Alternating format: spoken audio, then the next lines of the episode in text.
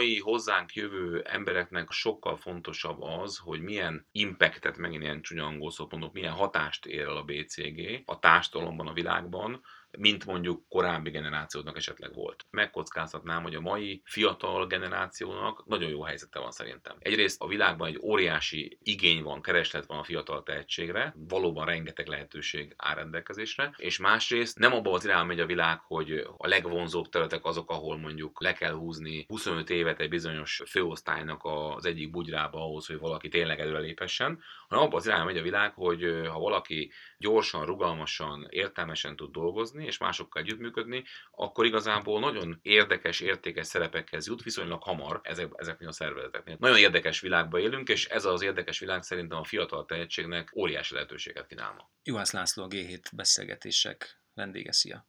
Szervusz! László Boston Consulting Group budapesti irodájának a senior partnere és ügyvezető igazgatója, illetve a cég dél-kelet-európai tevékenységét is te irányítod. Hogy lehet ezt a sok mindent összeegyeztetni? Ez több munkakör, nem? Abban az értelemben többfajta szerep, hogy a BCG egyrészt egy partnerségi struktúrában dolgozik a világon, ami azt jelenti, hogy a, a, a BCG-nek a társ tulajdonosai, azok a partnerek a cégen belül, és én egy vagyok ezek közül a partnerek közül de egyébként minden partnernek van konkrét szerepe az üzletben, és nekem a konkrét szerepe az üzletben valóban több egyébként. Az egyik az, hogy én vagyok a Budapest a vezetője, és nálunk a Budapesti oldal az egy ilyen regionális központként is működik, és ebben a minőségemben vagyok felelős a tevékenységünkért mondjuk a volt Jugoszláv országokban is, tehát Szlovénia, Horvátország, Szerbia tipikusan.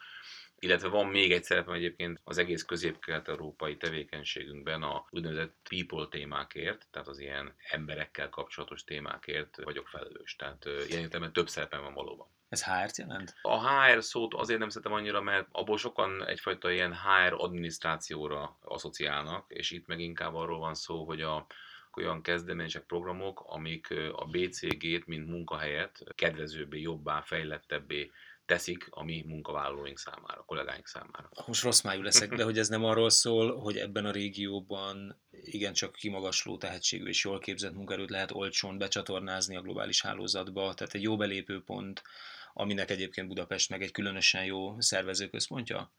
Nem, nem, nem. Mi nem ebben az ilyen olcsó munkaerő beszerzésbe és aztán a nemzetközi és való beintegrálásba dolgozunk. Egyébként semmi mond ezzel a modellel sem, de nem, nem itt dolgozunk.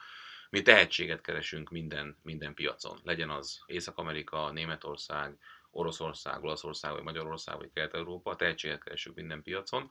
Azt viszont abszolút missziónak tekintjük, hogy a tehetségnek lehetővé tegyük azt, hogy olyan témában dolgozzon, ami az ő érdeklődésének megfelel, és gyakorlatilag minél nemzetközi módon tegye ezt. Aki hozzánk jön dolgozni tanácsadóként, az jellemzően nem csak magyarországi projekteken fog dolgozni, sőt, soha nem dolgozik csak magyarországi projekteken, hanem amellett, hogy dolgozik magyarországi projekteken a régióban, majdnem mindig dolgozik a legnemzetközi témákban. Tehát a BCG egy olyan hely Budapesten, ahol igazából a világpiacra lehet kilépni, úgyhogy nem mentünk el otthonról, ami valószínűleg egy nagyon vonzó, és Igen. nagyon sokaknak nagyon vonzó. Igen. Na, erre vonatkozna a következő, Igen. ismételten csak megkísérlek rossz indulatú lenni, jó?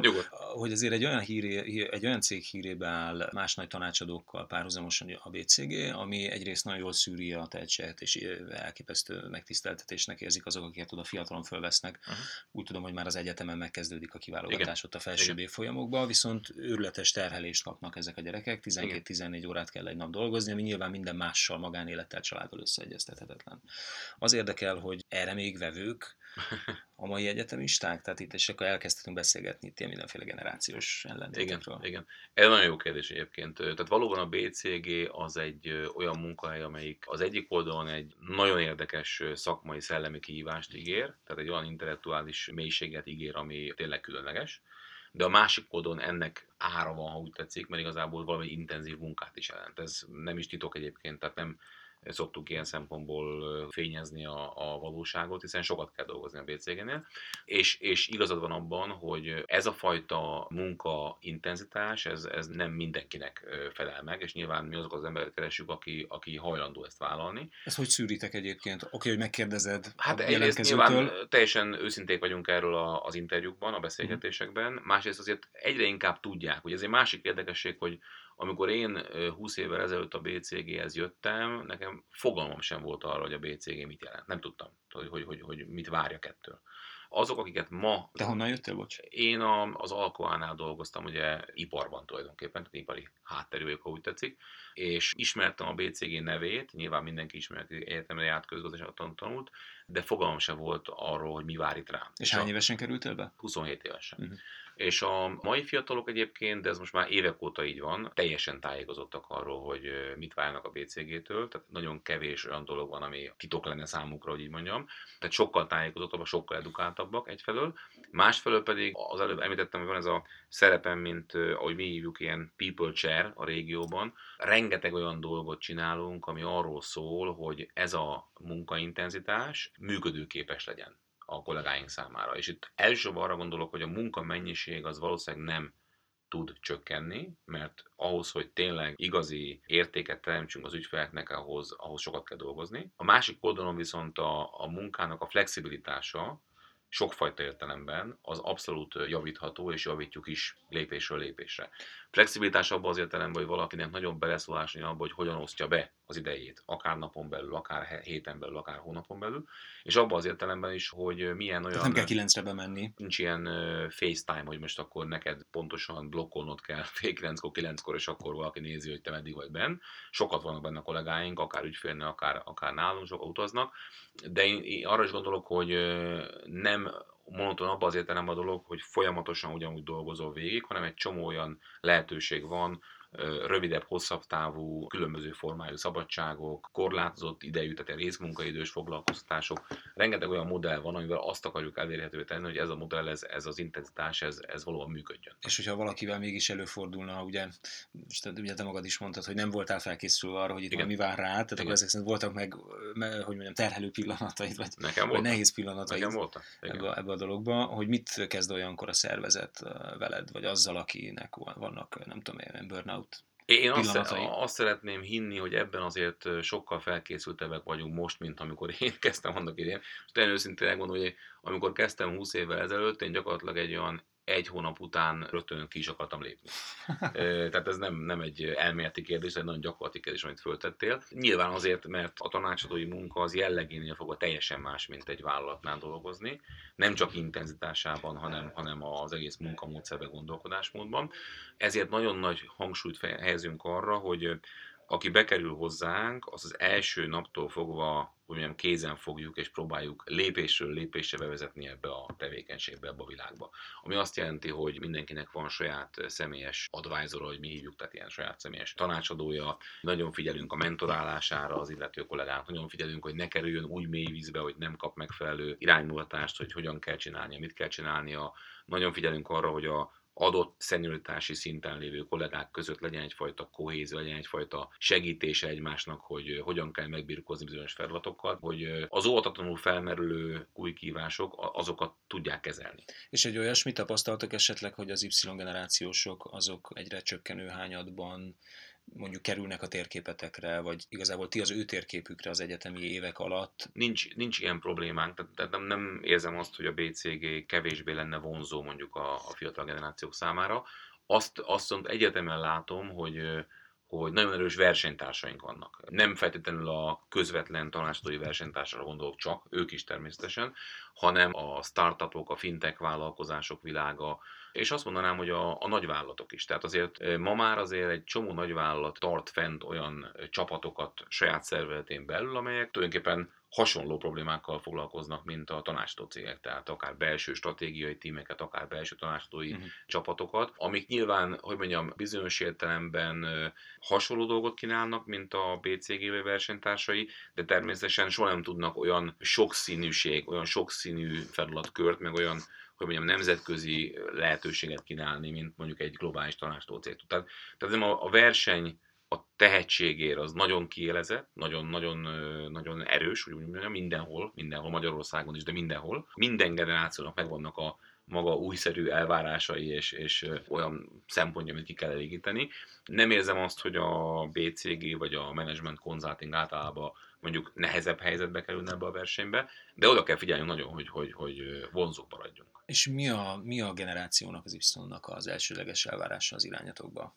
Hogyha azok szerint ugye, ugye nagyon, nagyon sokan el szokták mondani, 6 órás munkaidő, nem tudom, aki igen. hozzátok megy, akkor nyilván ezt félreteszi, igen. magasabb bért kér, vagy izgalmasabb feladatokat, amit ugye említettél, mélyebb belátás bizonyos igen. cégek életébe, vagy nemzetközi igen. mozgási lehetőséget, ilyeneket. Lehet, hogy nem mondok túl divatos dolgot, de én nem nagyon hiszek ebbe, hogy egy generációra úgy sablonosan rá lehet húzni, hogy na, ez jellemző Y generáció. Nem hiszek ebbe igazából. Van olyan szegmense ennek a generációnak, amelyik kifejezetten és egyértelműen arra szeretne törekedni, hogy minél nemzetközi módon dolgozzon, minél többet utazzon, minél, minél több dolgot ismerjen meg. És számára kifejezetten hátrány, hogyha ő csak Magyarországon, vagy csak a környező országban tud dolgozni.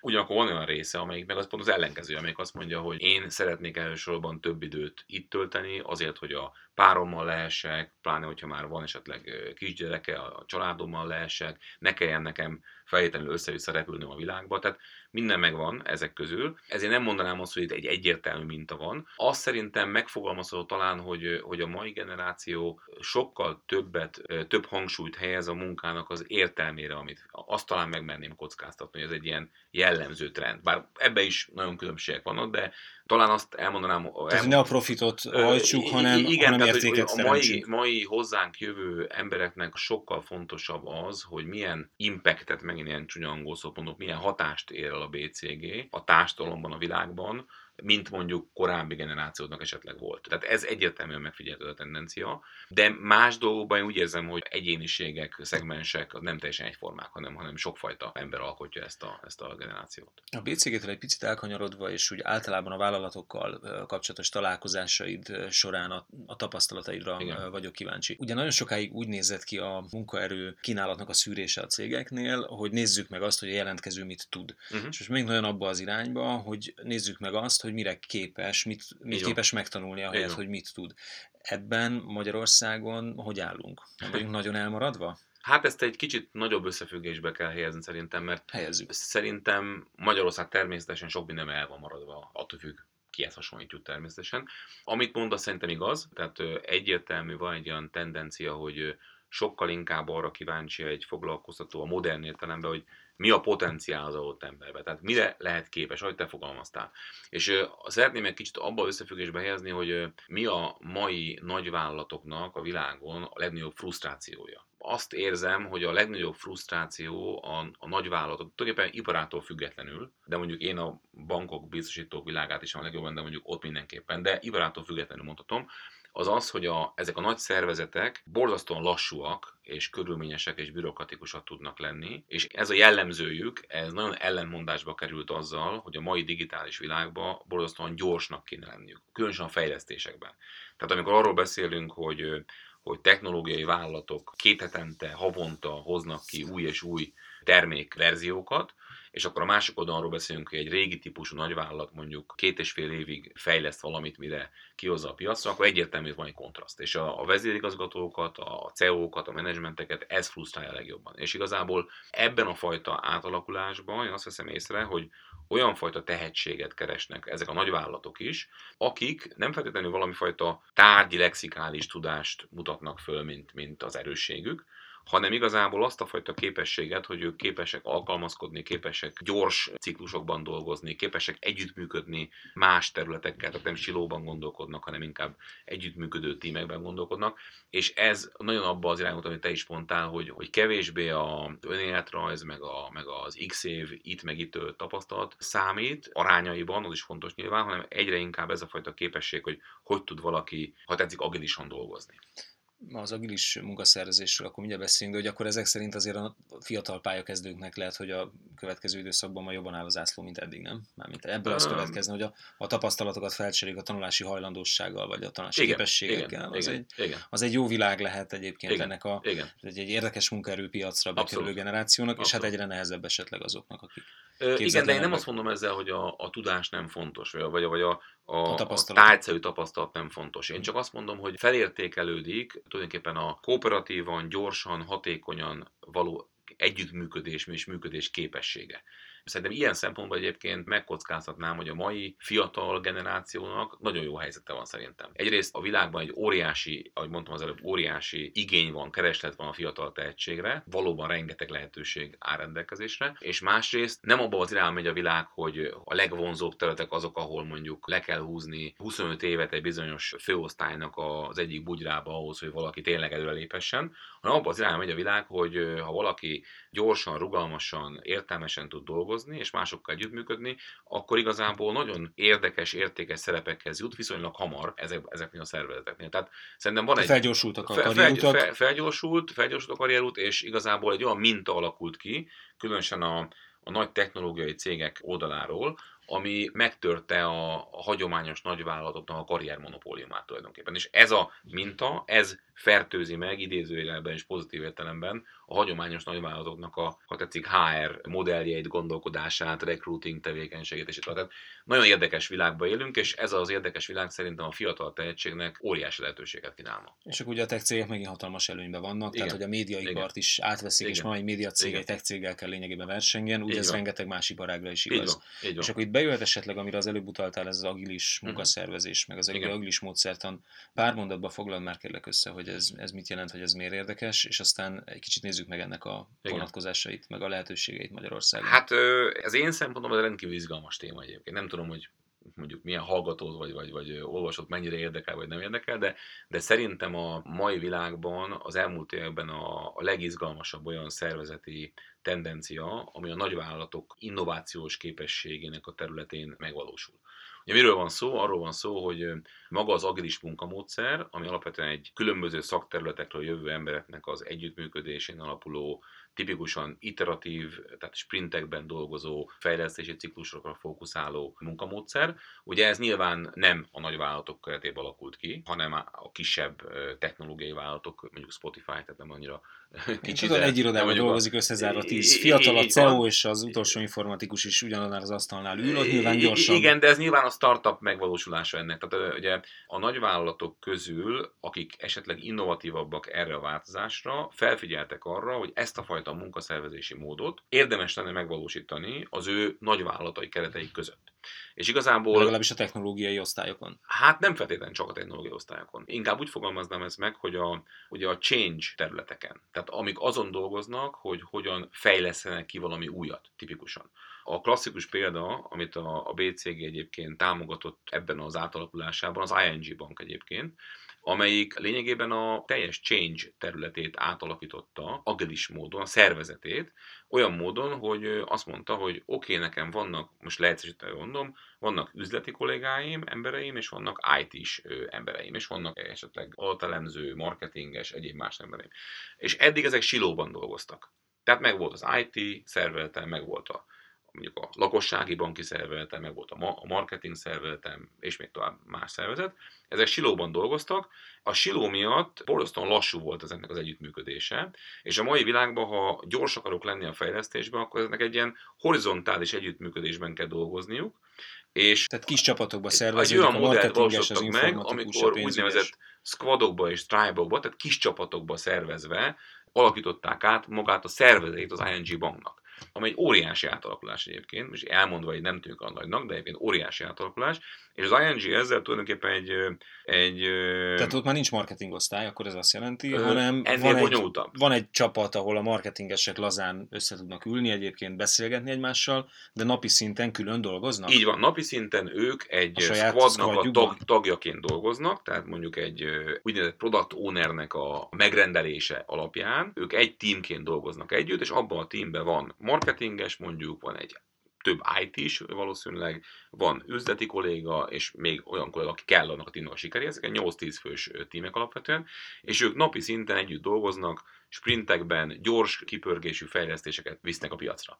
És ezekből a squadokból áll össze az a szervezet, amelyik a banknak a fejlesztési agendáját megvalósítja. És, és szépet ez... kérdezzek, hogy náluk hány százalékkal nőtt a hatékonyság. Hát ugye ha ez, ez mérhető, vagy kimutatható igen, ilyen abszolút, abszolút. Tehát ugye nem hiszem, hogy konkrét százalékkal ki lehet fejezni, mert nyilván ez annál komplexebb, de ami egyértelműen mondható az az, hogy sokkal gyorsabbá vált a fejlesztési agendájuk, tehát sokkal gyorsabban hoznak ki új termék megoldásokat a piacra.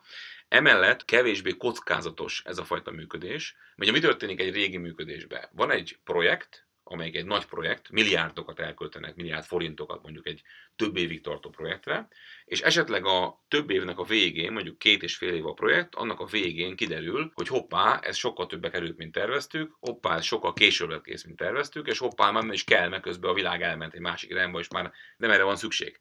És az agilis működésnél ez azért jóval kevesebb kockázat, mert ott mondjuk, ha két hetente hozol ki egy új termékvariációt, és két hetente teszteled le a valós ügyfél célközönséggel, és a visszajelzést mindig beépíted ebbe a továbbfejlesztésekbe, akkor nem szembesülhetsz azzal, hogy elköltöttem több milliárdot, és nem ér semmit, amit fejlesztettem, hanem akkor fokozatosan olyan dolgot fejlesztesz, ami egyébként biztos, hogy szükséges lesz a piacon, és biztos, hogy a ügyfelek használni fogják. Utaltál rá, hogy ez neked személyesen nagyon fontos és izgalmas. Igen. Miért? ha neked nem, akkor abbajtatjuk, de Miért? Miért? azért, mert ez a fajta probléma a nagyvállalatoknál, hogy lassúak vagyunk, bürokratikusak vagyunk, silókban működünk, ez több éve egy, egy frusztráció. És nem volt rá jó válasz. És igazából nem volt rá jó válasz. Tehát ugye mi a hagyományos válasz erre? Az, hogy csináljunk projekteket. Mert a projekt egy olyan dolog, amiben behúzom a az it Igen, ahol a, a szervezetet Igen, igen. Tehát van egy, van egy, van egy szervezet, amely áll az én kis silóimból, de van egy nagyon fontos dolog, ami horizontális együttműködést igényel,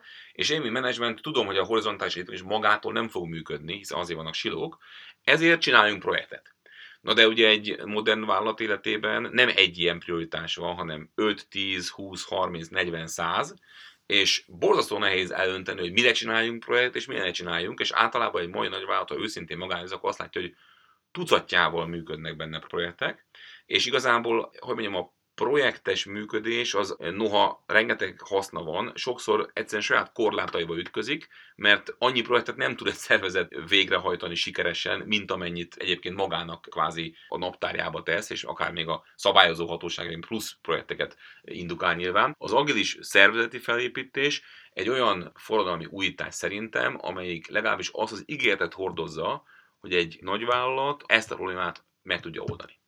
Szóval ez egy olyasmi a szervezet fejlesztésben, és hát ennek köszönhetően akkor a tanácsadásban, mint mondjuk nem tudom a Tesla az autóiparban. Tehát úgy érzed, hogy itt most itt megvan az új elektromos ha motor, mondod, hogy igen, egy, amit egy, mindenkinek egy, meg egy, kell vennie. Egy és... trendbreaking, vagy egy, vagy egy, vagy egy mhm. disruptív, újszerű megoldás, akkor igen. igen. És mi történik a picikkel? Mert hogy ugye mindig, és ez amúgy is egy fontos problémám, amikor ebben a tematikában igen. könyveket olvasok, igen. vagy a, a BCG-től, vagy máshonnan a guruk elmondják, hogy hogy érdemes ma vállalatot építeni, Igen. hogy de mi van a, mi van a kicsikkel, mi van a hm. kis vállalkozással, meg a közepes vállalkozással. És én tisztában vagyok azzal, hogy ez nektek nem piacotok, és nektek más, más az üzlet, de hogy, de hogy őket hogyan, ha most hallgat bennünket valaki, akit ez elkezd érdekelni, őket hogyan, most nem is csak az agilis szervezetfejlesztésre gondolok, igen. hanem egyáltalán elkezd azon gondolkozni, hogy hogy lehet jobb vállalkozást építeni igen. abból, ami most megvan. Hát, ők merre tájékozódjanak, merre abszolút. orientálódjanak, kihez forduljanak. Abszolút. Először is valóban a BCG számára inkább a nagyvállalatok a, a partnerek, de ez nem jelent semmi, mert ettől még a, hát a legtöbb tanácsadónak igen, ez igaz. A nagyvállalatok a De ettől még a kisvállalatok elengedhetetlen és baromira fontos része a gazdaság. Tehát ez nem azt jelenti, hogy, hogy nem fontos, csak a mi modellünkben nem velük dolgozunk elsősorban. Hát igen, csak ugye ott, hogy a munkavállaló kétharmada ezekben a kis cégekben dolgozik, van, miközben mint hermetikusan ellennének zárva ezektől a módszerektől, szemléletektől, nem, nem, nem, nem. Azért nem gondolom, beszélünk. azért nem gondolom, mert ugye egyrésztről van egy olyan része ennek a kisvállalati körnek, amelyik maga eleve ilyen módon működik. Ugye elsősorban a technológiai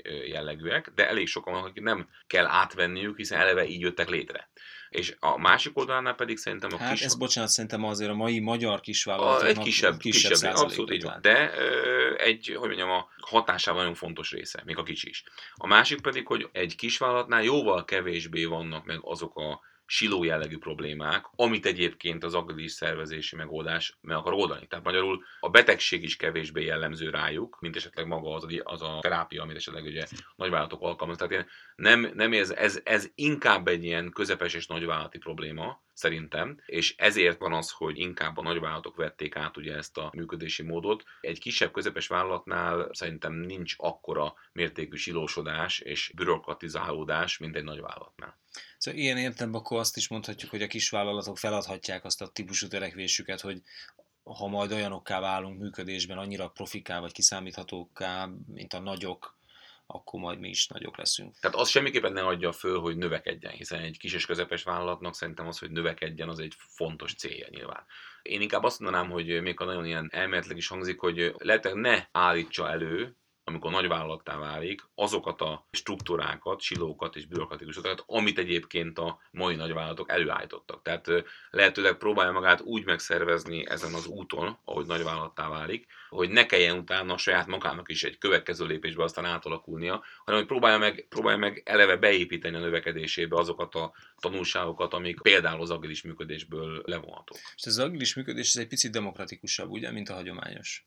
Ez egy nagyon érdekes kérdés. Ha valaki durvábban fogalmazza meg, amit most kérdeztél, sokan megfogalmazzák, amikor beszélgetünk. No, halljam durvábban. Akkor azt mondják, hogy hát az agilis, ez, ez, ez tulajdonképpen egy káosz. Ugye itt mindenki azt csinál, amit akar, itt, itt, itt nem dolgoznak, itt úristen a, a büfében beszélgetnek egymással, és akkor... Hát ahogy a demokrácia is egy káosz. És, és járnak, és, és, és, és, és, és Jézus várja, mi lesz ebből. Káosz. Az én meggyőződésem az az, hogy igazából az agilis működésnek, az agilis szervezeti felállásnak olyan komponensei vannak, amik ezt a fajta működést sokkal szervezettebbé tudják tenni, mint egy hagyományos működés. Ez elég vad kijelentésnek hangzik, az elismerem, de az az állítás, hogy egy, egy hagyományos szervezetben sokszor a kontroll illúziója van.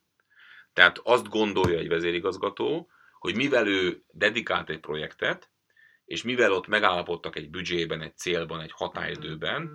ezért minden rendben van.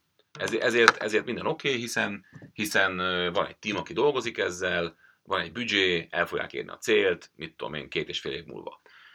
Előbb beszéltük meg, hogy valójában ami történik az az, hogy a projekt vége fel ki fog derülni, hogy sokkal többe kerül, ki fog derülni, hogy lassabban lesz kész, és nem tudjuk, hogy egyébként, amit kifejeztenek, az tényleg kell-e még, vagy nem. Tehát a kontroll illúziója valósul meg az agilis szervezeti felépítésben, ahol ezt próbálják megvalósítani, sokkal transzparensebbek a, a státuszai a fejlesztések.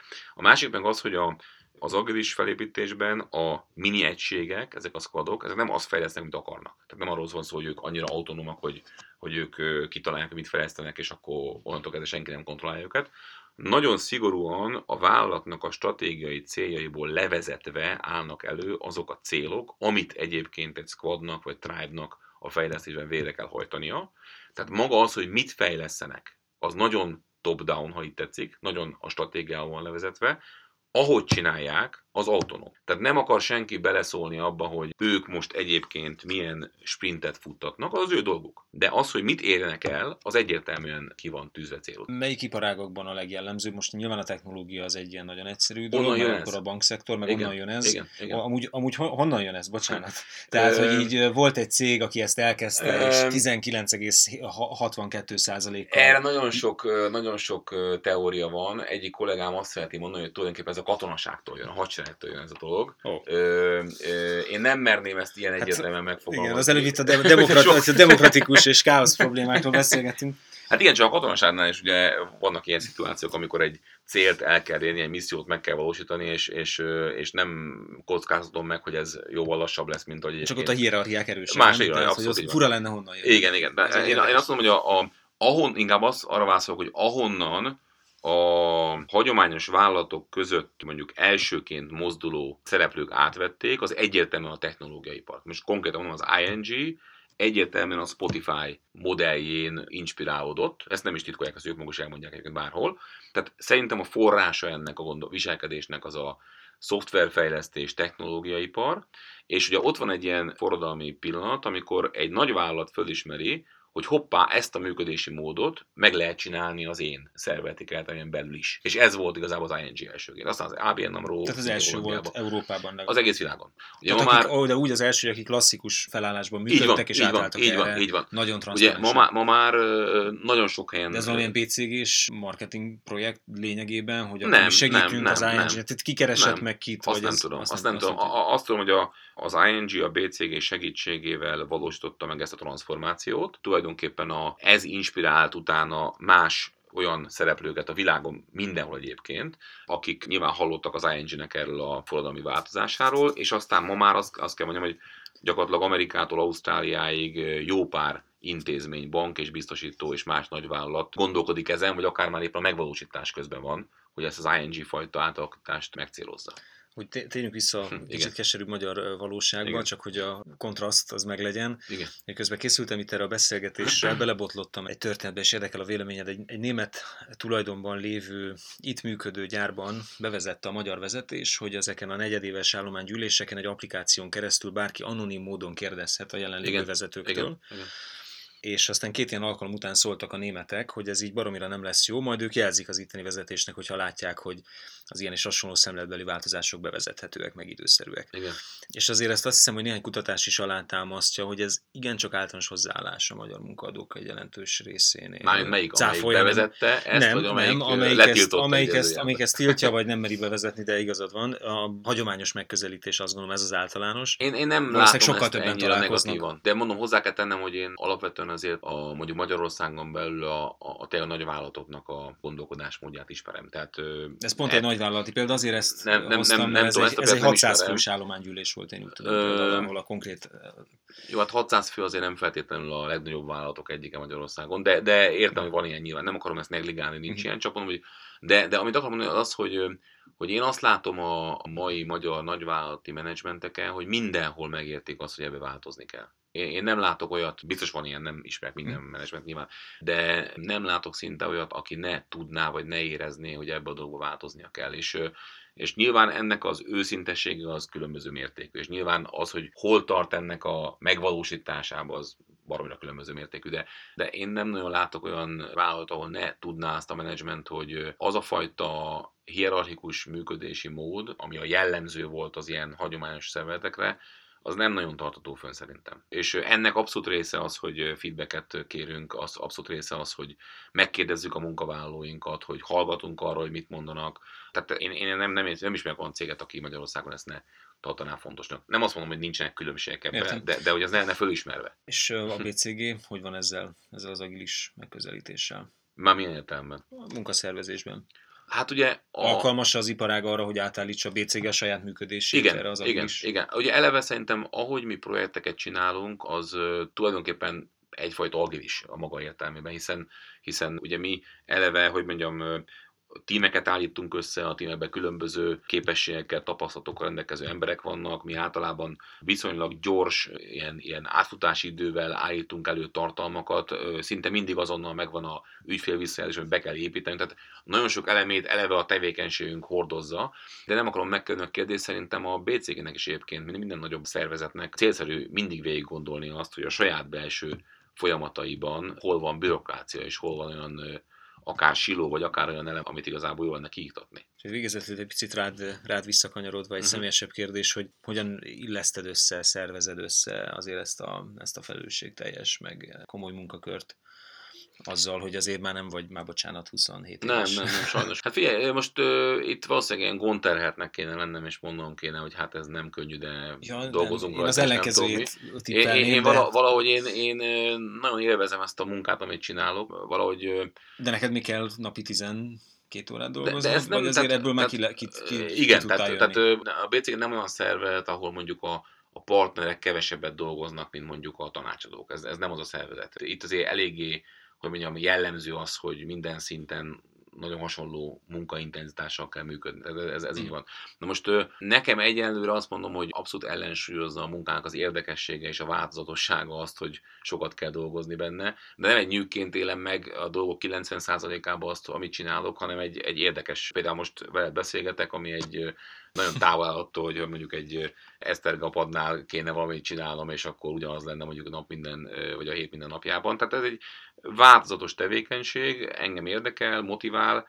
Akkor inkább úgy kérdezem, hogy hogy lehet megtanulni, vagy mi annak a kulcsa, hogy az ember tudja azt, hogy, hogy eddig és ne tovább a munkával, nem tudom, mikor kell tudni letenni. Ebben én nem vagyok jó sajnos, tehát rossz embert kérdez ilyen szempontból. Vannak emberek, az én kollégáim között is, akik, akik borzasztóan struktúráltak és hatékonyak abban, amit csinálnak. És vannak technikák egyébként, például voltam egy fantasztikus jó tréningen BCG-n belül, ahol pont azokat a technikákat próbálták felmutatni, amivel az ember a saját produktivitását és a saját idő menedzselését tényleg nagyságrendekkel javíthatja. És ebben nem vagyok elég jó sajnos, mert nem vagyok annyira jól szervezett, nem vagyok annyira világos a választó vonalakba, mint amennyire egyébként lehetnék. És emiatt nálam sokszor átfolyik egyik a másikba. Tehát én nem, nem merem azt állítani, hogy töltök indokolatlanul időt feladatokkal, akár a magánélet rovására, amit egyébként lehet, hogy meg lehet tanulni hatékonyabban is. Sajnos ebben nem vagyok egy jó, jó példa. Köszönöm szépen akkor az, egyrészt az őszintességet, másrészt a beszélgetést. Én is köszönöm szépen.